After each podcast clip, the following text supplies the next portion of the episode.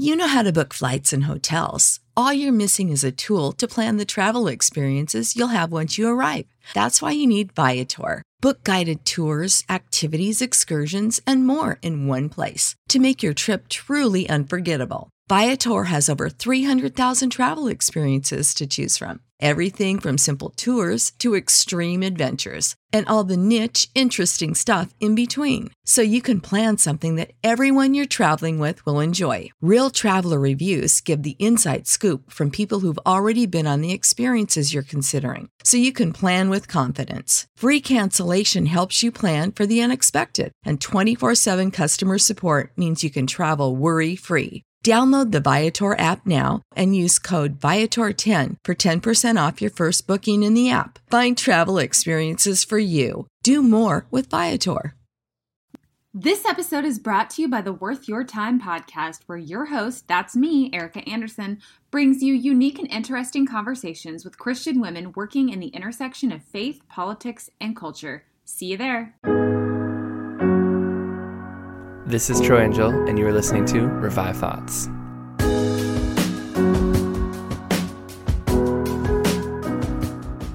God hath made of one blood all nations that dwell upon the face of the earth. The Samaritan felt that touch of nature which makes all men kin, and he bent over the stranger and relieved his pains. Every episode, we bring you a different voice from history in a sermon that they delivered. Today, we are going to the year 1877 to hear a sermon from Charles Spurgeon.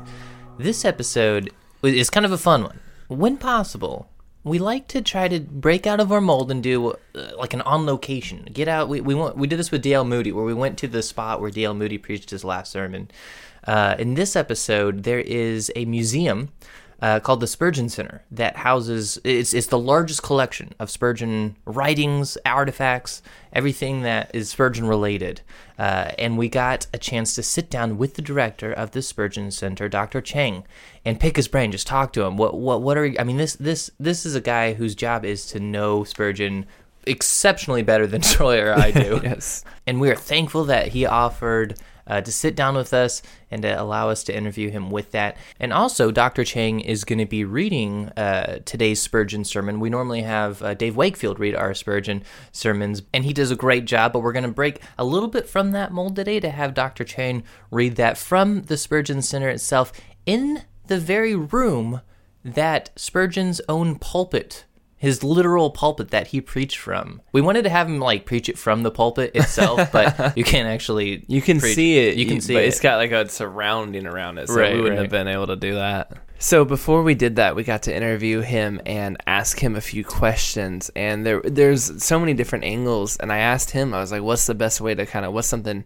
we can talk about with Charles Spurgeon?" Because there's so many different ways. If you haven't listened to our earlier Spurgeon episodes, go ahead and download those now because he has a rich uh, just backstory of different things that happens. And we we've asked the question is he rightfully called the prince of preachers and kind of ran through the statistics of what kind of a man he was and, and especially with sermons.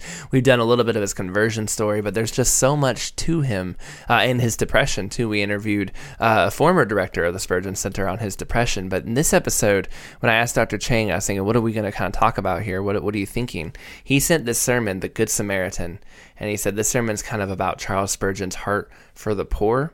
And he then just we, he answered a lot of questions about Charles Spurgeon and the way he took care of those who were poor, impoverished, and struggling in London during the Industrial Revolution. A very hard time to be in London. I've mentioned this quote on the show before, but the average age life expectancy in London at that time was 17. So you did not live a long time. It was a very hard time. And Spurgeon was not unaware of that plight. He really was reaching out, trying to help people through that. And so we listen to these questions and hear his heart for others. And you can see this wasn't just a guy who was, you know, a big brain, very smart. And it wasn't just a guy who had, you know, a lot of theological knowledge or a really good mouth. He could speak just extremely well. He could do those things. And he was all those things. But he was also a man who was the hands and feet of God right there in London, taking care of people. Some of the answers, I don't want to spoil them for you. Got to listen to Dr. Chang explain them, but some of the things he says and mentions, I was like, wow, that is. I I hope I know I never will, but I would love to have a reputation like that. I would love for 150 years ago people to be saying the things they said about Spurgeon and his love for the poor about me. I think that every Christian would. Yeah, we had a lot of uh, not only uh, audio from this interview, but we we filmed it. We did a video of it as well, and that'll be on our social media, primarily on our Facebook page, Revive Studios Facebook page. So if you want if you like what you're hearing during this interview and you want to see more, we have a, a I feel like at least a half an hour of content where he speaks through different topics and uh, some incredible things. There's a moment that you'll hear on. We're gonna have to cut it down for this uh, introduction, so there's not gonna be the full 30 minutes in this episode, but we wanted to include a segment where, and I, I, I, don't want to spoil it too much, but Dr. Chang talks about uh, a friend of Spurgeon's, and he reads an excerpt from this man's journal, his autobiography, where a friend of Spurgeon writes down an account of how Spurgeon cared for an orphaned child that was dying, and oh. it's one of the most moving, beautiful excerpts. It, it was difficult to keep a dry eye in the room right. when we were doing the recording. Let's just say it was it was a moving, powerful moment. Right, it's great. So without further ado, we're gonna jump into our our interview there at the Spurgeon Center, and then followed up by uh, the preaching of the sermon itself.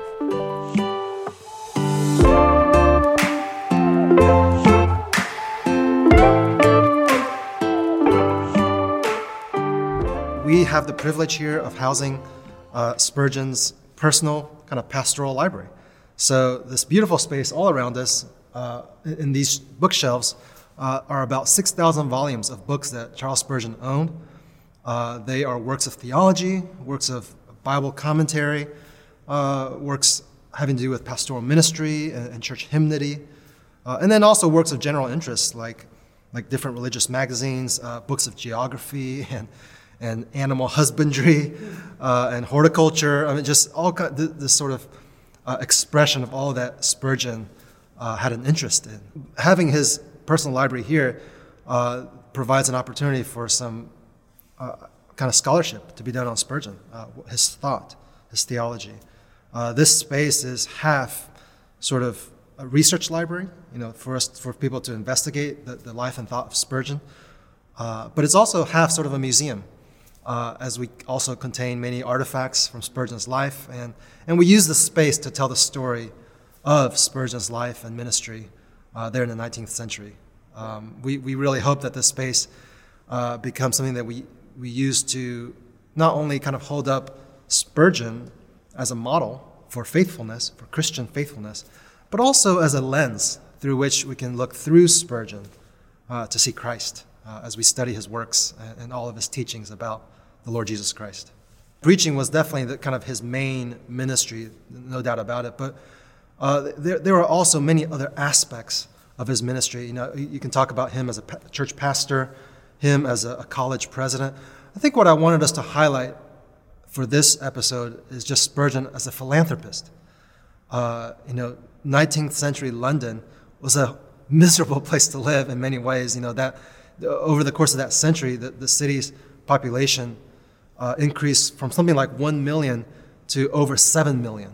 Uh, and uh, due to industrialization, uh, people were flocking to the city. And if you've ever read Dickens, you have an idea of kind of the, the, the terrible social conditions, the overcrowding, the poverty, uh, the unsanitary conditions.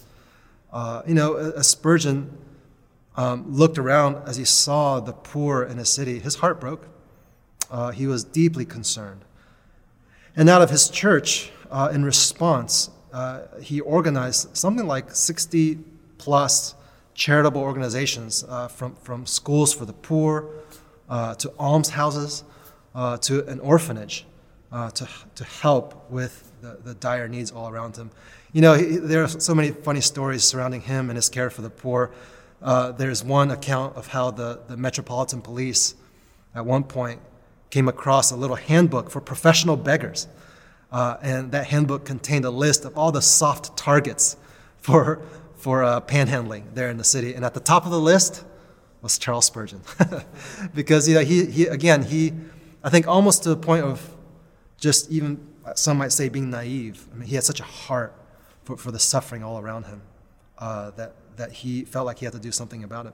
His work with the orphanage helped people to hear him as a preacher differently. You know, uh, this powerful preacher preaching before vast audiences, uh, who, who preached realities of, of hell and sin and, and condemnation and the need for the cross of Christ and repentance and faith. Uh, those things can seem very harsh and very kind of awe inspiring. Uh, but then when you hear that Charles Spurgeon was also uh, kind of, he, that he also had an orphanage and he cared for poor children, uh, I think that softened the picture, you know, that helped them to see, help people to see him uh, as someone who was more personable. Um, yeah, if you don't mind, I want to read actually an account from a friend of Spurgeon's. Uh, his name was John B. Goodge, uh, and he was a fellow sort of admirer of Spurgeon. Um, and he writes in his kind of biography uh, the account of a time when he went with Spurgeon to see the orphanage. Yeah. So I, would love to read that account for you, which I think that kind of summarizes what I'm talking about. Um, I'm going to read kind of different excerpts here. He writes this A beautiful day it was for London as we rode together, chatting all the way. The, the history of the orphanage is intensely interesting. The commencement was a sum of 20,000 pounds to Mr. Spurgeon from a lady to commence an orphanage for fatherless boys. Uh, when we entered the grounds, the boys set up a shout of joy at the sight of their benefactor. Uh, if you've read Dickens, uh, the idea of a benefactor is a powerful idea, isn't it? Uh, I asked him, What are the requirements for admission? He said, Utter destitution, nothing denominational. We have more of the Church of England than of the Baptists. We have Roman Catholics, Presbyterians, Methodists, all, all sorts. After the boys had gone through their gymnastic exercises and military drill, I spoke a few words to them. Mr. Spurgeon was like a great boy among boys. He said, There are 240 boys. Only think. How many pence are there in a shilling? Twelve. Right. How many shillings in a pound? Twenty. Right. Twelve times twenty. How many? 240. Well, that's a penny apiece for each boy. Here, Mr. Charlesworth, handing him a sovereign, give these boys a penny apiece. When a shrill, hearty hurrah was given, as Mr. Spurgeon turned away with a laugh of keen enjoyment. Will you go to the infirmary? We have an infirmary and a quarantine, for sometimes the poor creatures we take in need a good deal of purifying. We have one boy very ill with consumption. He cannot live, and I wished to see him, for he would be disappointed if he knew I had been here and had not seen him. We went into the cool and sweet chamber, and there lay the boy. He was very much excited when he saw Mr. Spurgeon. The great preacher sat by his side, and I cannot describe the scene.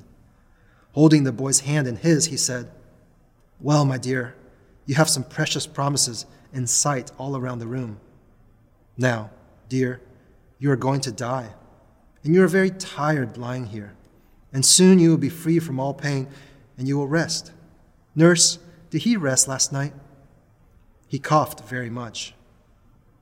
Ah, my dear boy, it seems very hard for you to lie here all day in pain and cough all night. Do you love Jesus? Yes.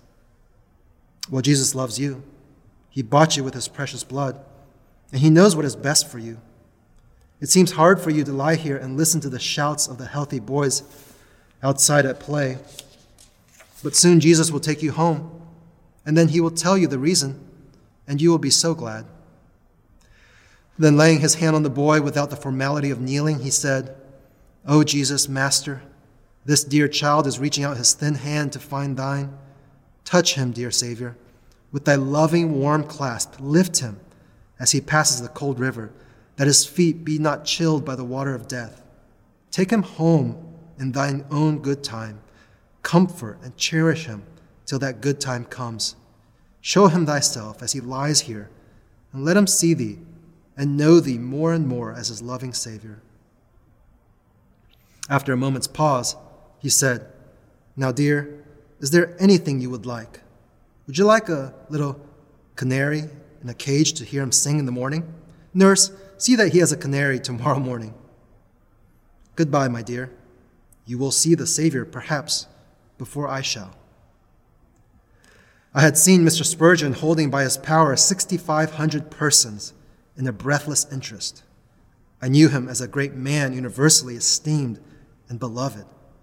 But as he sat by the bedside of a dying pauper child, whom his beneficence had rescued, he was to me a greater and grander man than when swaying the mighty multitude at his will. You know, I love that account. Uh, you talked about what's the relationship between, between, Spurgeon's orphanage work and him as a preacher. Uh, and I think for him, his work with the orphanage, uh, his care for the poor, uh, adorned the preaching of the gospel, right? It, it, for those who knew that that was going on, uh, that made his talk of the love of Christ that much more rich uh, and beautiful. Uh, and I think that's true for us today. I think for preachers who are, as far as people can tell, aloof and disconnected from, from the sufferings and the cares of, of people, uh, their preaching will seem distant. You know, but for, for those who know a preacher's kind of personal life and his warmth and his care for the needs of others, ah, that, that, that will sort of enliven their preaching and make it that much more beautiful. Uh, and I think that's important for preachers to be aware of.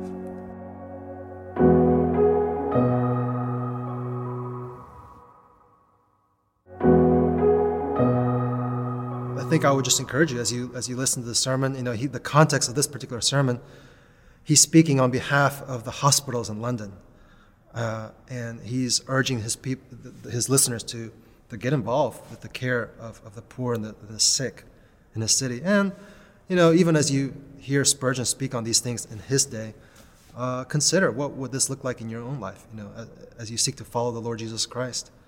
Uh, you know, certainly what people need most of all is the gospel, right?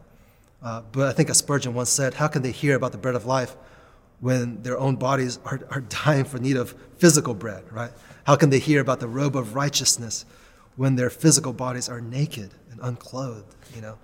And so, uh, what are the, the, the, the, dire needs all around you um, that you can begin to slowly meet in your own way uh, in order that that might open the door for people hearing about the hope of the gospel?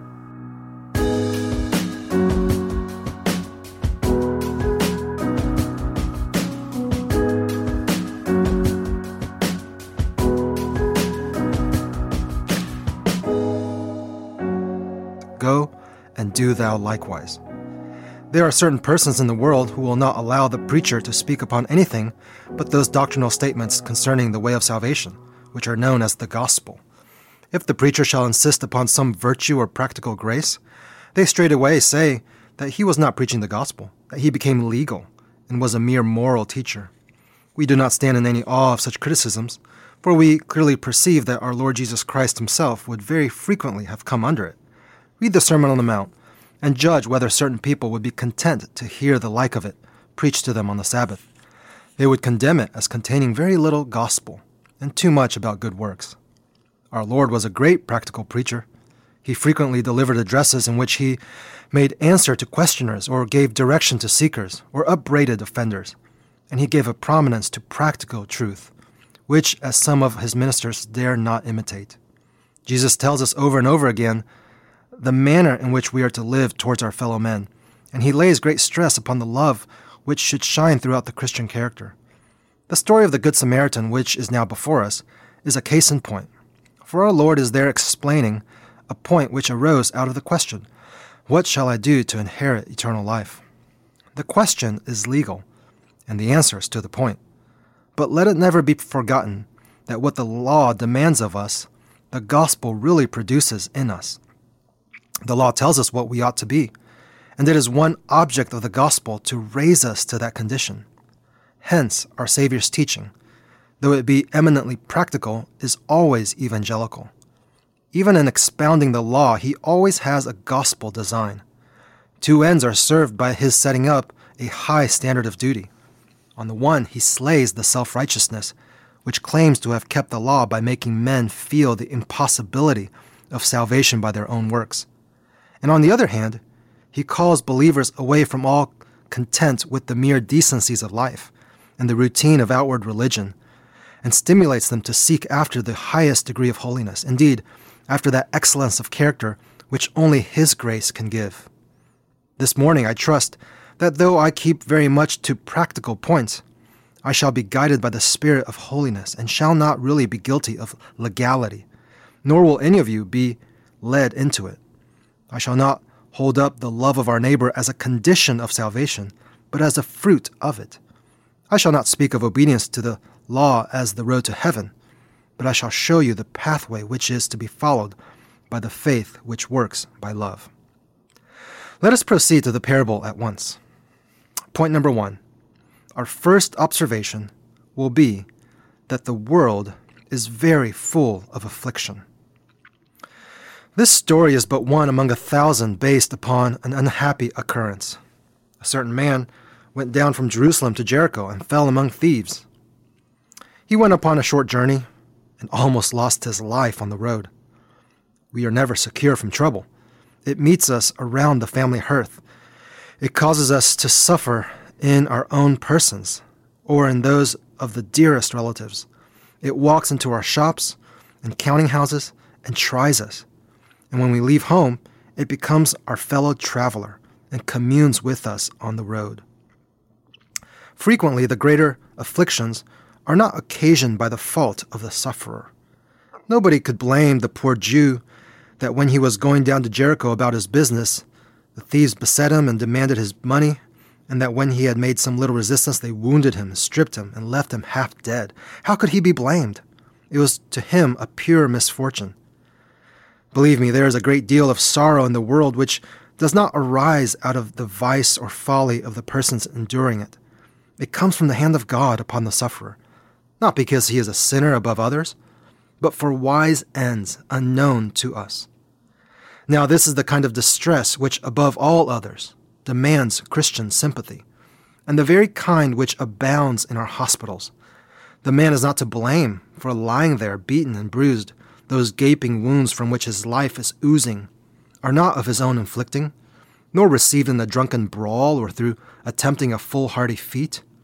He suffers from no fault of his own, and therefore he has a pressing claim upon the benevolence of his fellow men. Still, very much distress is caused by the wickedness of others. The poor Jew on the road to Jericho was the victim of the thieves who wounded him and left him half dead. Man is man's worst enemy.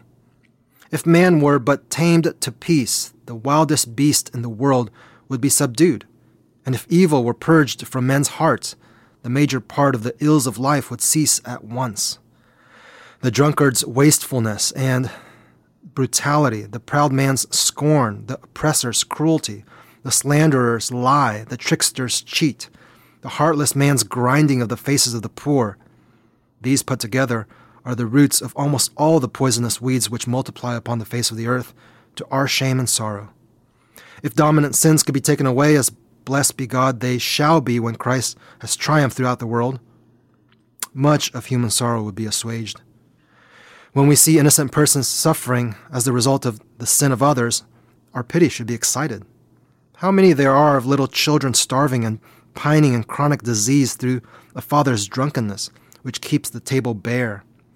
Wives, too, who work hard themselves, are brought down to pining sickness and painful disease by the laziness and cruelty of those who should have cherished them.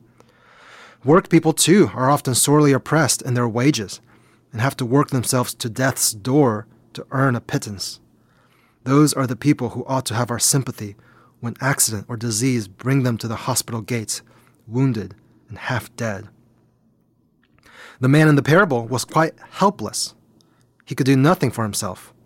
There he must lie and die. Those huge wounds must bleed his very soul away unless a generous hand shall interfere. It is as much as he can do to groan. He cannot even dress his wounds, much less arise and seek shelter. He is bleeding to death among the pitiless rocks of the descent to Jericho, and he must leave his body to be fed upon by ravens and crows, unless some friend shall come to his help. Now, when a man can help himself and does not, he deserves to suffer. When a man flings away opportunities by his idleness or self indulgence, a measure of suffering ought to be permitted to him as a cure for his vices. But when persons are sick or injured and are unable to pay for the aid of the nurse and the physician, then is the time when true hearted philanthropy should step in and do its best. So our Savior teaches us here. Also, certain paths of life are peculiarly subject to affliction. The way which led from Jerusalem to Jericho was always infested by robbers. Jerome tells us that it was called the Bloody Way on account of the frequent highway robberies and murders which were there committed. And it is not so long ago to be beyond the memory of man that an English traveler met his death on that road, while even very recent travelers tell us that they have been either threatened or actually attacked in that particularly gloomy region, the desert which goes down to the city of palm trees. And so, also in the world around us, there are paths of life which are highly dangerous and fearfully haunted by disease and accident. Years ago, there were many trades in which, from want of precaution, death slew its thousands. I thank God that sanitary and precautionary laws are better regarded, and men's lives are thought to be somewhat more precious. Yet still, there are ways of life which may each be called the bloody way, pursuits which are necessary to the community but highly dangerous to those who follow them. Our mines, our railways, and our seas show a terrible role of suffering and death.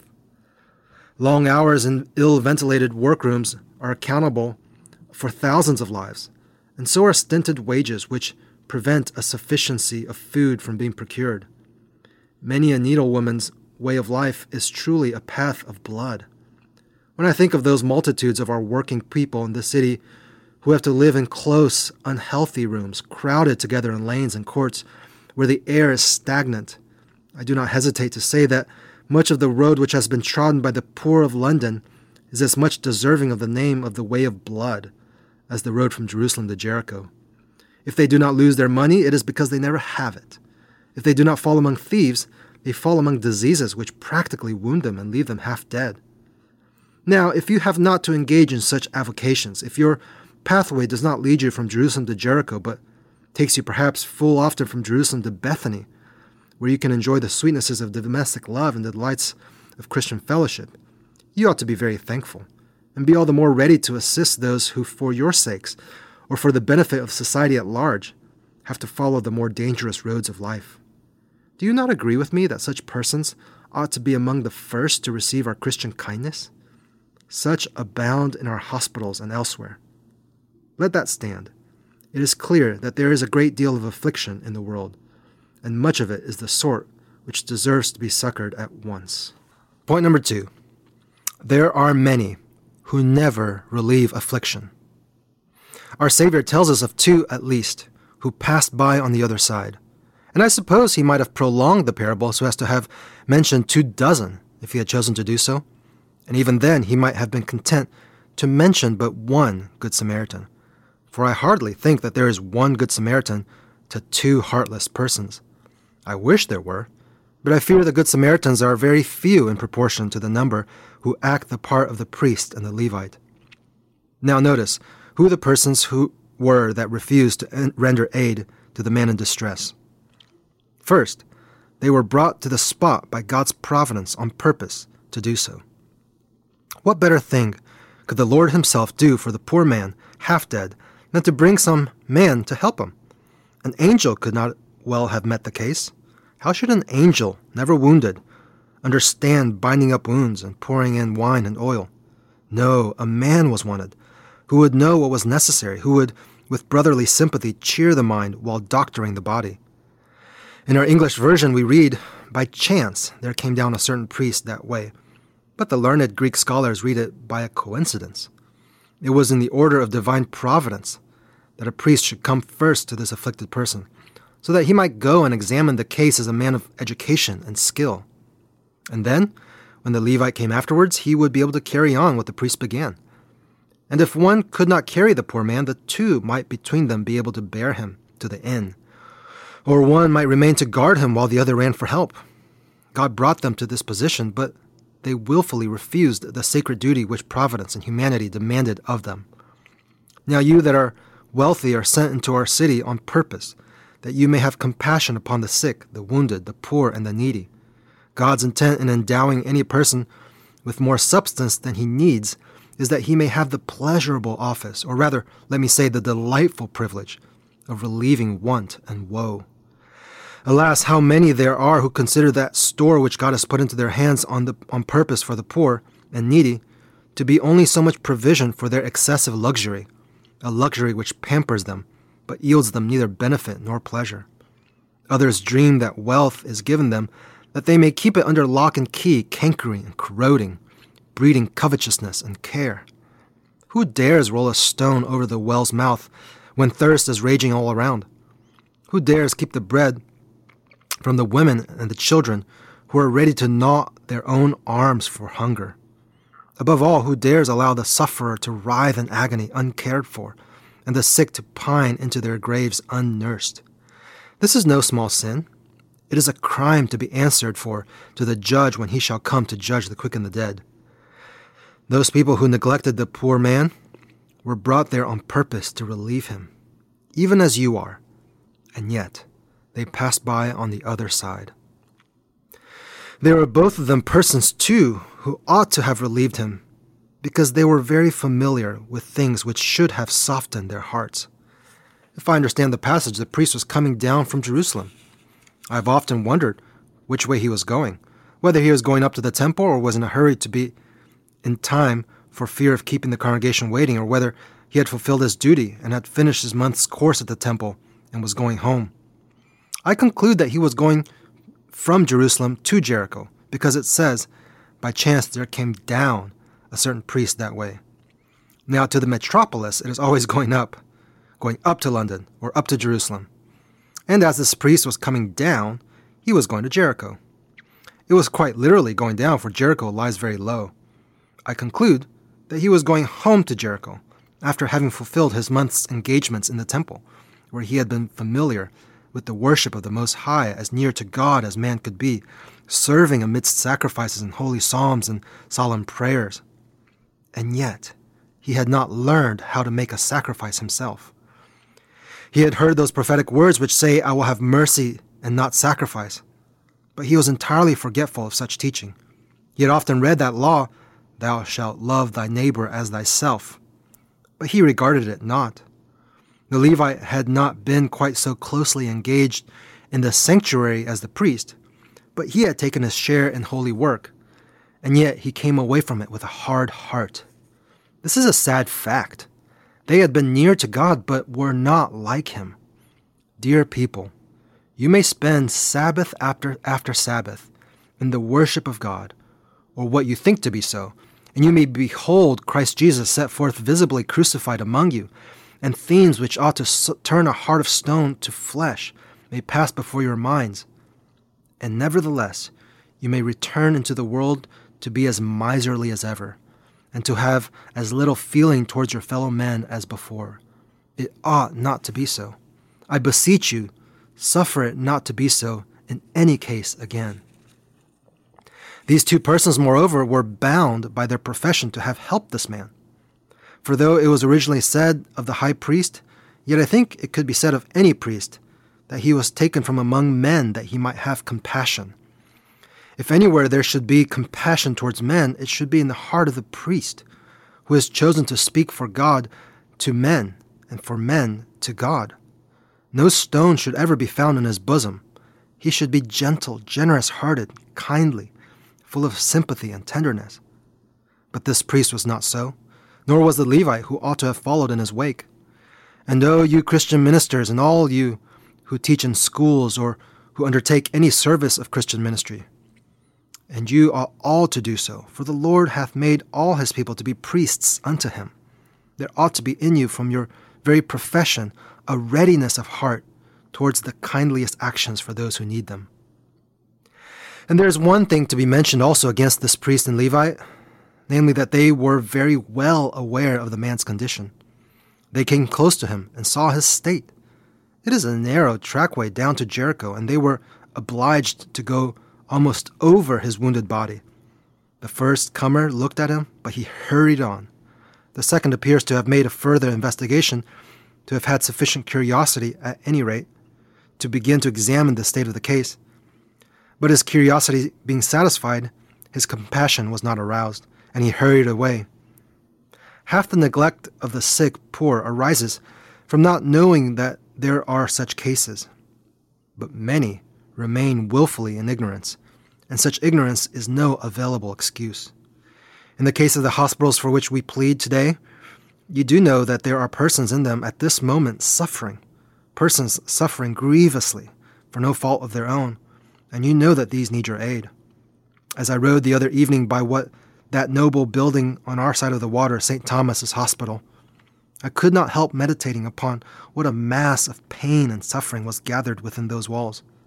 But then I thanked God that it was within those walls where succor would be most surely rendered to it, to the best of human ability.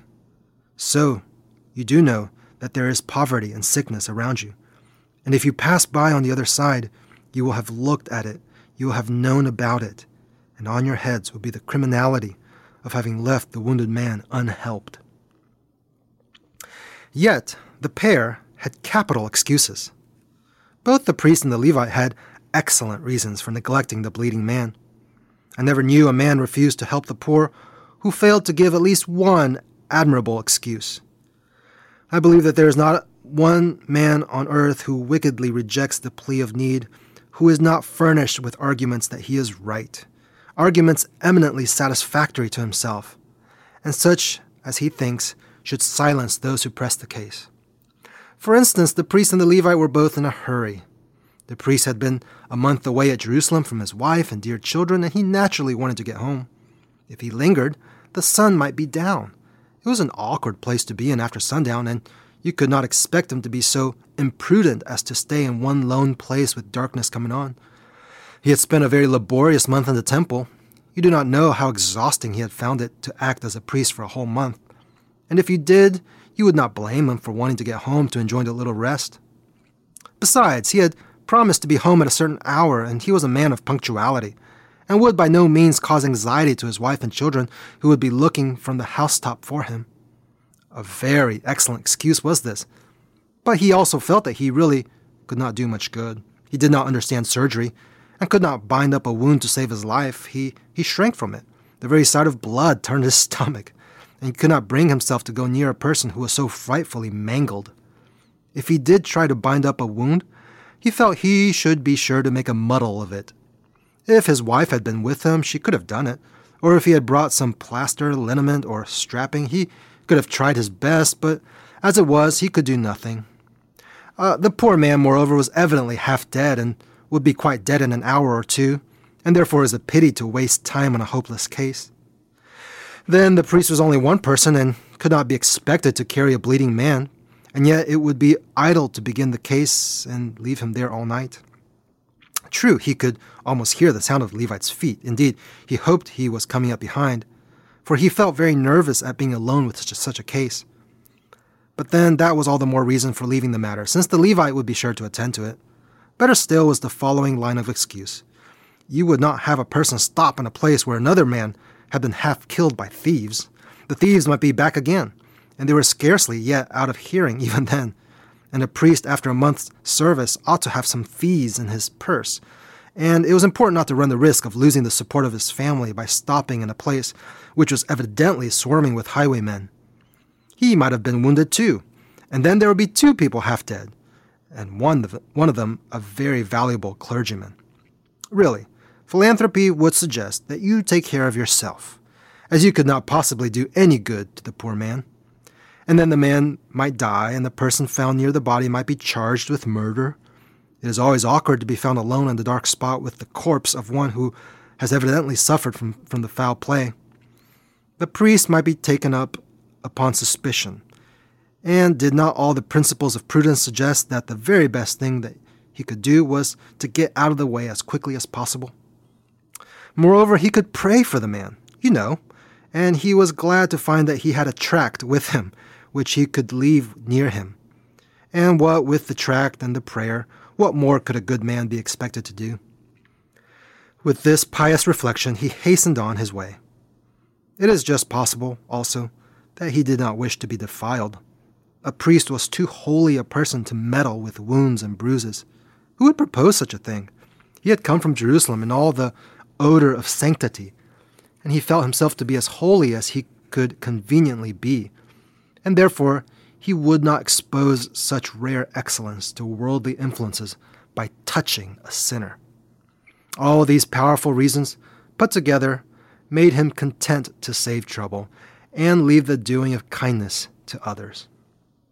Now, this morning I shall leave you to make all the excuses you like about not helping the poor and aiding the hospitals, and when you have made them, they will be as good as those which I have set before you.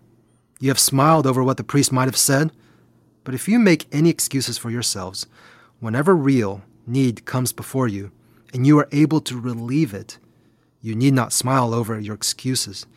The devil will do that.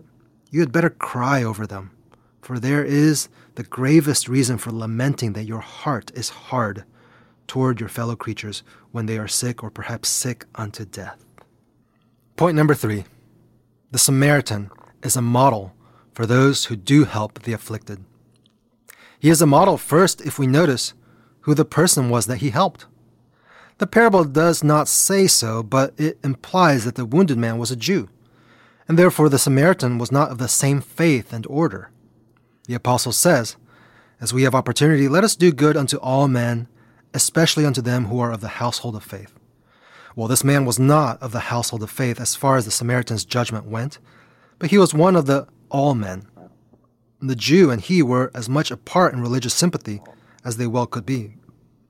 Aye, he was a man. Whether he was a Jew or not, he was a man, a wounded, bleeding, dying man. And the Samaritan was another man. And so one man felt for another man and came to his aid. Do not ask whether a sick man believes in the 39 Articles or the Westminster Assembly's Catechism.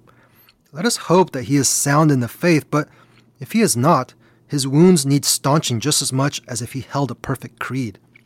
You need not inquire whether he is a sound Calvinist, for an Arminian smarts when he is wounded.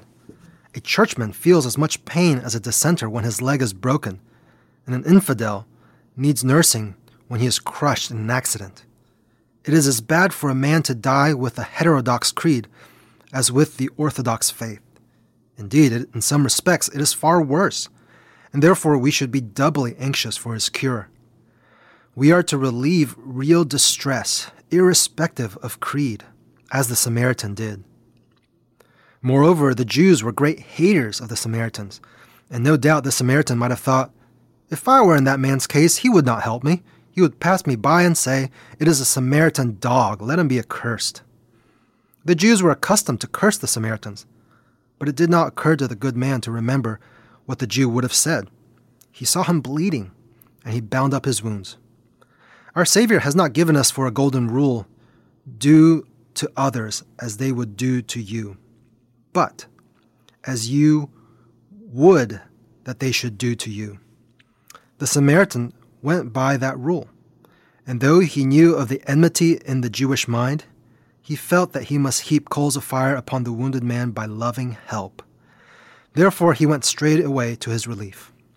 Perhaps at another time the Jew would have put off the Samaritan and refused even to be touched by him. But the tender hearted sympathizer does not think of that. The poor man is too sick to hold any crotchets or prejudices. And when the Samaritan bends over him and pours in the oil and wine, he wins a grateful glance from the son of Abraham. That poor wounded man was one who could not repay him. He had been stripped of all that he had. Even his garments were taken from him. But charity does not look for payment, else were it no charity at all. The man was a total stranger, too. The Samaritan had not even seen him before. What did that matter? He was a man, and all men are kin. God hath made of one blood all nations that dwell upon the face of the earth. The Samaritan felt that touch of nature which makes all men kin, and he bent over the stranger and relieved his pains. He might have said, Why should I help? He has been rejected by his own people. The priest and the Levite have left him. His first claim is upon his own countrymen. So have I known some to say, These persons have no claim, they ought to go to their own people. Well, suppose they have gone and failed. Now comes your turn. And what the Jew would not do for the Jew, let the Samaritan do, and he shall be blessed in the deed. He had been neglected, neglected by the officials and neglected by the saints. The best, or those who ought to be the best, the priest and the Levite, had deserted him and left him to die. The Samaritan is neither saint nor official, but yet he steps in to do the deed. O Christian brethren, take care that you are not put to shame by this Samaritan. He is a model to us next in the spirit in which he did the work. He did it without asking questions. The man was in need, he was sure of that, and he helped him at once. Doing so without hesitation, and making no compact or agreement with him, but at once proceeding to pour in the oil and wine. He did it without attempting to shift the labor from himself to others. Charity nowadays means that A asks B to help him, and B, in his wonderful charity, does him the great favor of sending him on to C that is to say, the common run of benevolent persons nowadays put their hands but seldom into their own purses, but send people on to a few individuals who find cash for all. It seems to me to be a very mean way of getting rid of a case by saving your own pocket and passing the applicant on to another person who is no better off than yourself, but far more generous. The Samaritan was personally benevolent, and therein he is a mirror and model to us all. He did it without any selfish fear. The thieves might have been upon him, but he cared nothing for thieves when a life was in danger. Here is a man in want, and the man must be relieved, thieves or no thieves, and he does it. He does it with self denial, for he finds oil and wine and money at the inn and everything. Though he was by no means a rich man, for he gave twopence, a large sum than it looks, but still a small sum. He did not fling his alms about because he was rich. He is not said to have given a handful of pence, but two, for he had to count his pence as he expended them. It was a poor Samaritan who did this rich and noble act. The poorest can help the poor. Even those who feel distressed themselves may manifest a generous Christian spirit and give their services. Let them do so as they have opportunity. This man helped his poor neighbor with great tenderness and care. He was like a mother to him. Everything was done with loving thought and with whatever of skill he possessed. He did the best he could.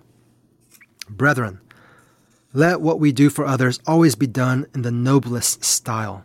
Let us not treat the poor like dogs to whom we fling a bone, nor visit the sick like superior beings who feel that they are stooping down to inferiors when they enter their rooms.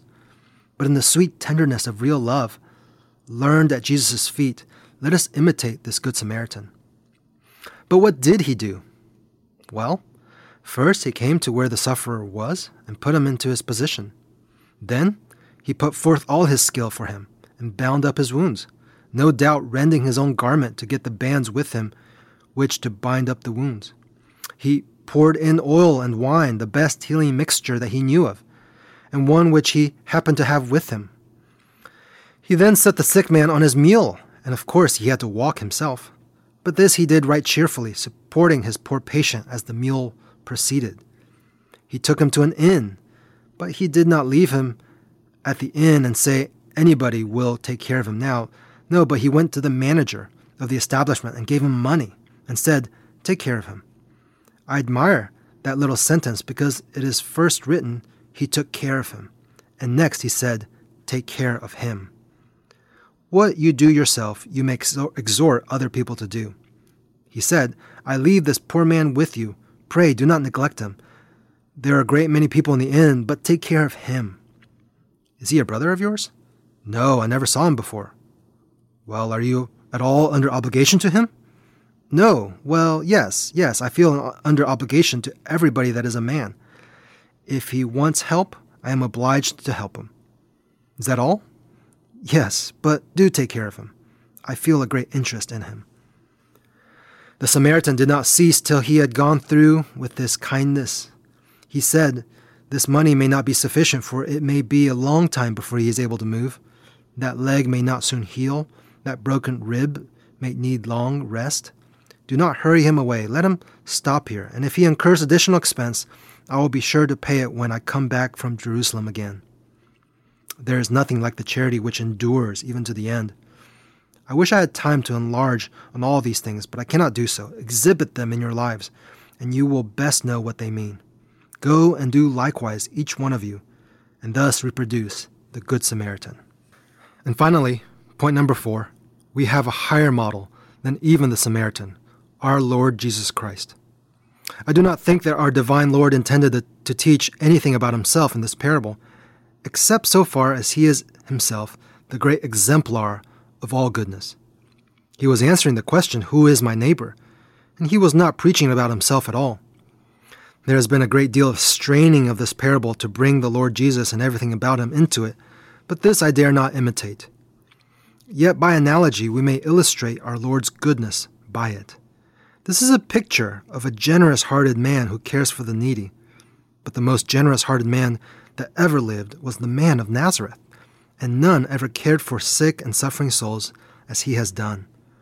Therefore, if we praise the Good Samaritan, we should much more extol the blessed Savior, whom his enemies called a Samaritan, and who never denied the charge for what cared he if all the prejudice and scorn of men should vent itself on him?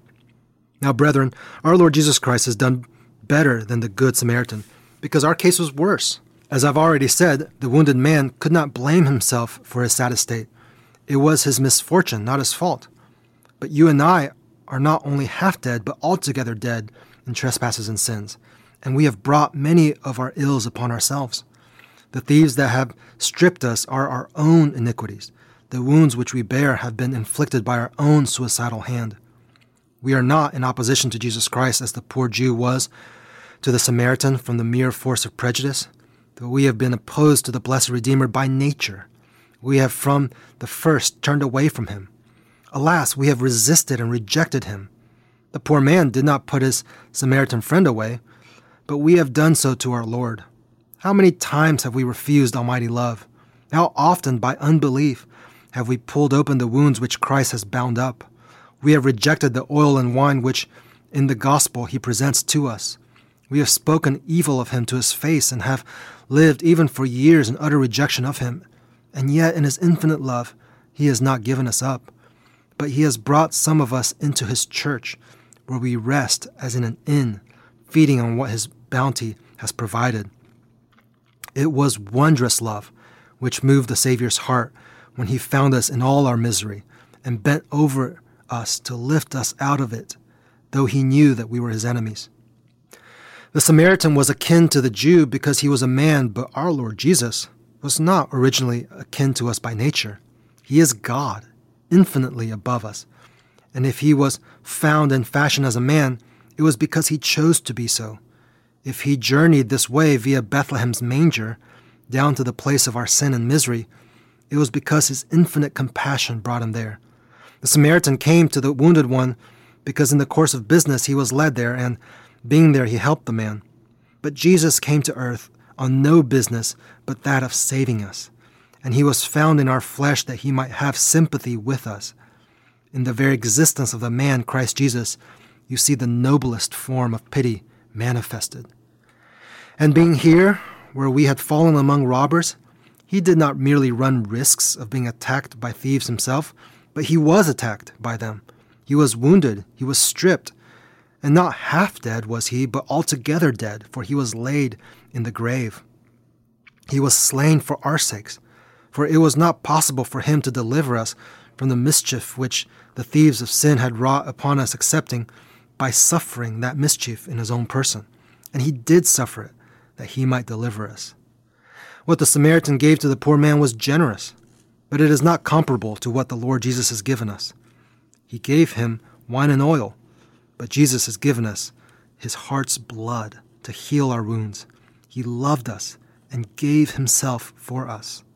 The Samaritan lent himself with all his care and thoughtfulness, but Christ gave himself even to death for us. The Samaritan gave two pence, a large amount out of his slender store.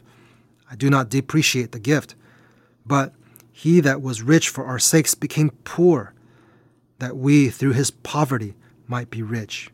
Oh, the marvelous gifts which Christ has bestowed upon us. Who is he that can reckon them? Heaven is among those blessings, but his own self is the chief boon. The Samaritan's compassion did but show itself for a short time. If he had to walk by the side of his mule, it would not be for many miles. But Christ walked by the side of us, dismounted from his glory all through his life. The Samaritan did not stop long at the inn, for he had his business to attend to, and he very rightly went about it. But our Lord remained with us for a lifetime, even till he rose to heaven. Yea, he is with us even now, always blessing the sons of men. When the Samaritan went away, he said, Whatsoever thou spendest, more I will repay thee.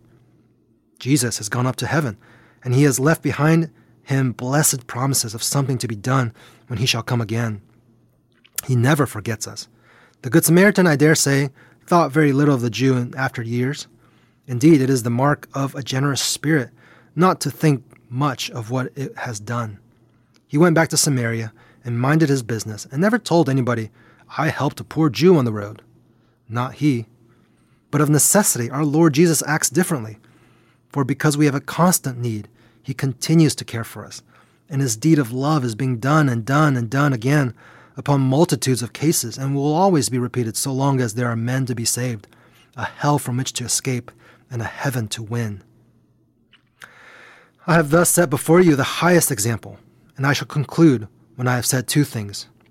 Judge yourselves, all you my hearers, if you are hoping for salvation by your own works. Look to what you must be throughout an entire life if your works are to save you. You must love God with all your heart and soul and strength, and your neighbor in this Samaritan's fashion, even as yourself, and both of these without a single failure. Have you done this? Can you hope to do it perfectly? If not, why do you risk your souls in this frail skiff, this leaky, sinking craft of your poor works?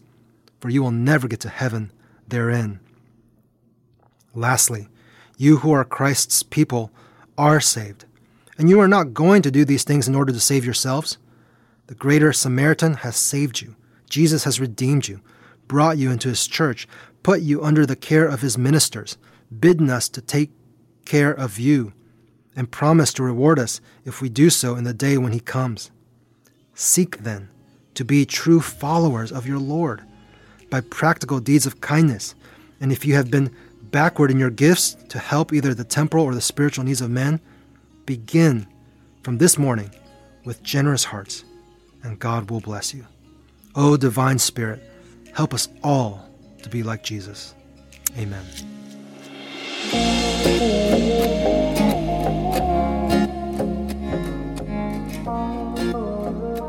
Usually at this part of the show after the sermon you would hear something from joel and or myself and we would give you a little thought that we put in there on the sermon. But today i, I we want to just we really thought the interview went well and i know you've heard dr chang throughout this whole episode but we're going to give you just one more piece from the interview just one more thought to kind of leave you with this as you are heading to heading out of this episode. Spurgeon in many ways if he were i mean i guess this is just conjecture but my guess would be if he's living in 21st century america uh, he's speaking a very similar message because we've, uh, you know, in many ways, we're not that different from, from the 19th century Victorian, right, living in London.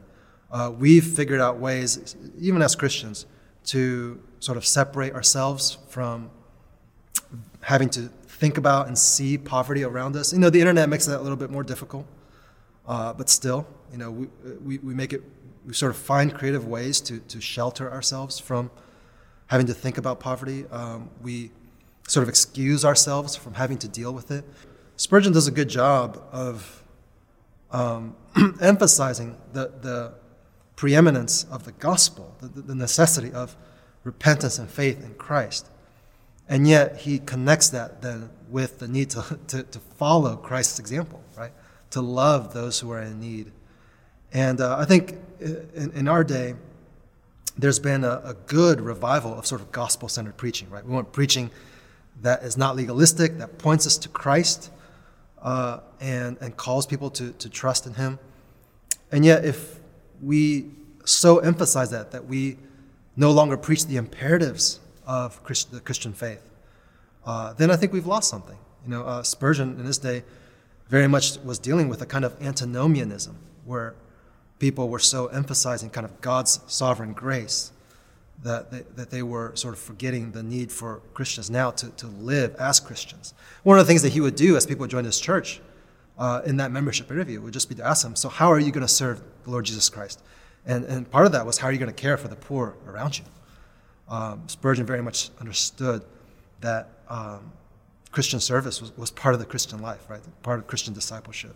And yet at the same time, you know, there are also Christians who would so emphasize social care and social ministry that they would sort of downplay the role of the gospel. And that and, and Spurgeon would disagree with that also, right? Know, the, the only way we get to the point where we're giving ourselves for others with sacrificial love is as we come to know the love of Christ for ourselves.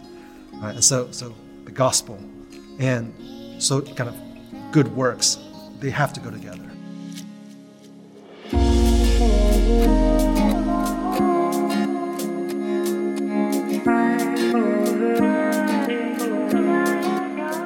Thank you for listening to today's episode of Revived Thoughts. Today's episode was narrated by Dr. Chang, the director of the Spurgeon Center.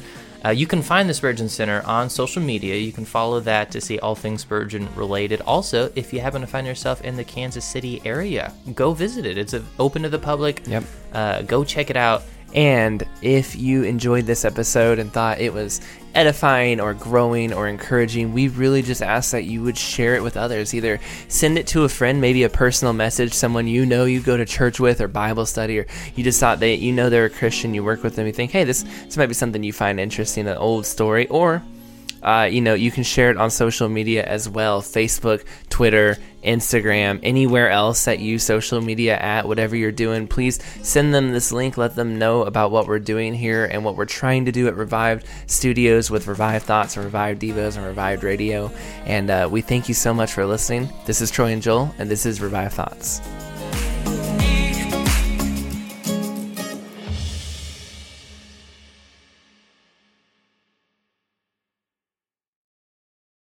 This episode is brought to you by the Worth Your Time podcast, where you'll hear from Christian female entrepreneurs, politicians, ministry leaders, authors, athletes, CEOs, and more. I'm Erica Anderson, mom of two, writer, and host and creator of Worth Your Time. I created this podcast because I wanted to hear from more women like me who were interested in the intersection of faith, politics, and culture. How do we navigate the choppy waters of partisan politics? How do we engage with culture honorably as Christian professionals?